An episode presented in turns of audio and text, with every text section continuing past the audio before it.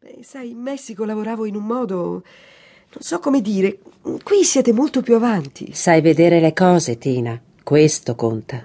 Sei una ritrattista meravigliosa. Ma questo non è il direttore Furtwängler? Sì, è lui. Mi sono fatta una buona clientela negli ambienti artistici.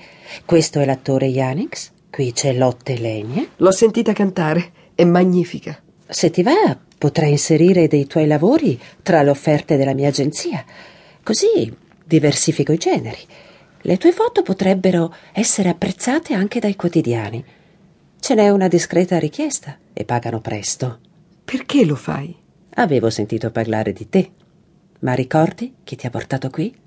Tuo figlio? Joachim è ancora un ragazzo, però mi ha detto: Mamma, vedrai, è una persona eccezionale.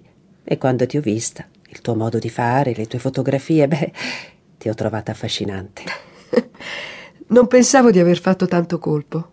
Joachim aveva ragione, Tina. La collaborazione con Lotte sembrava promettere e anche la mostra venne apprezzata da numerosi visitatori. I pensieri di Tina andavano anche alla famiglia. In cuor suo coltivava il desiderio di farsi raggiungere dalla madre e dalla sorella Mercedes a Berlino o eventualmente in Svizzera. Ma le difficoltà economiche crescevano perché i soldi stavano finendo. Lo devo a te se c'era tanta gente. E così competente. Mi hanno fatto i complimenti come se ti avessi scoperta io. È vero, sono stata molto fortunata. Una settimana fa ero una perfetta sconosciuta. Sono felice per te. Pensi spesso alla tua famiglia?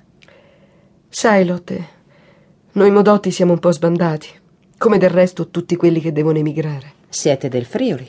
Sì, abbiamo avuto un'infanzia da poveri operai, ma eravamo insieme, tutti uniti.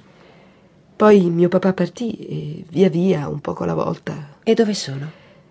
Papà è morto. Alcuni di noi sono in California, mia madre e due sorelle a Trieste. Da quanto non le vedi? Quattro anni. E cosa hai in mente? Per me è pericoloso andare in Italia. Sono ricercata per le mie idee politiche.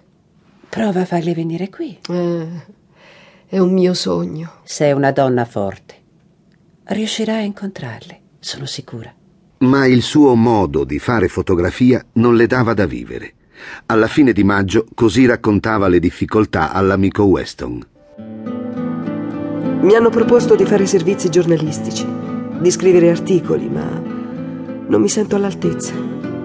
Continuo a pensare che sia un lavoro da uomini. Sebbene qui ci siano molte donne che lo fanno, forse loro ne sono capaci. Io non sono abbastanza aggressiva. Ho la sensazione che ci debba essere qualcosa anche per me, ma non l'ho ancora trovata.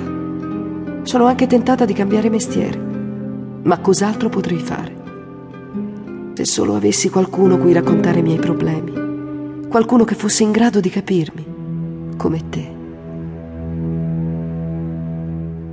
A settembre Vidali tornò a Berlino e trovò Tina senza un soldo e soprattutto col morale a terra.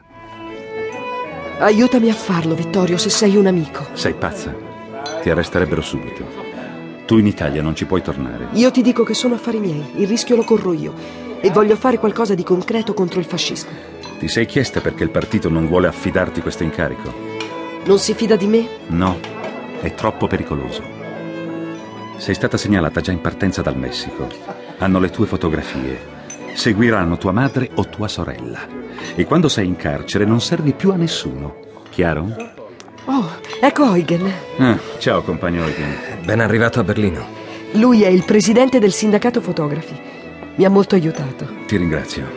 Ed è per questo che volevo parlarti. Ti prego, Vittorio, non sono un incosciente. Senti Eugen, non vorrei che Tina si illudesse. Eh, Fare la fotografa qui è difficile, no? Beh, c'è una forte concorrenza. L'ho trovata stanca, provata. Vorrei che venisse a Mosca. Mi sembra ragionevole. Eh, Credo che abbia il desiderio di, eh, di rivedere la sua famiglia. La direzione italiana del partito le ha negato una missione in Italia. Capisci? Sì, ma- Basta, ti prego, lascialo stare. Piuttosto, perché non inoltri di nuovo la mia domanda al partito? E poi? E poi. un mese resisto. Se viene respinta, ti prometto di venire a Mosca. Sicuro? Mi conosci, te lo prometto. C'è anche un testimone, vero Eugen? eh, non so cosa augurarti. Io, io ti vorrei felice. Eh, te lo-